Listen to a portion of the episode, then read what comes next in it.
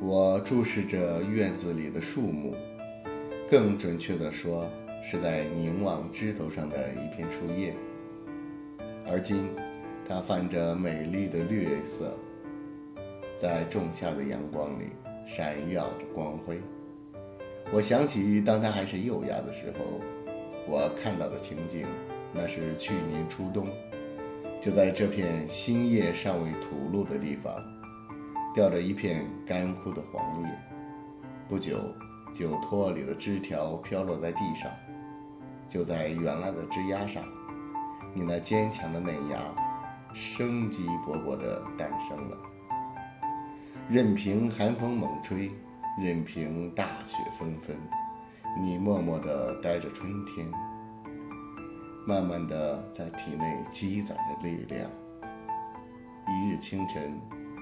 微雨洒晴，我看到树枝上缀满粒粒珍珠，这是一枚枚新生的幼芽，凝聚着雨水，闪闪发光。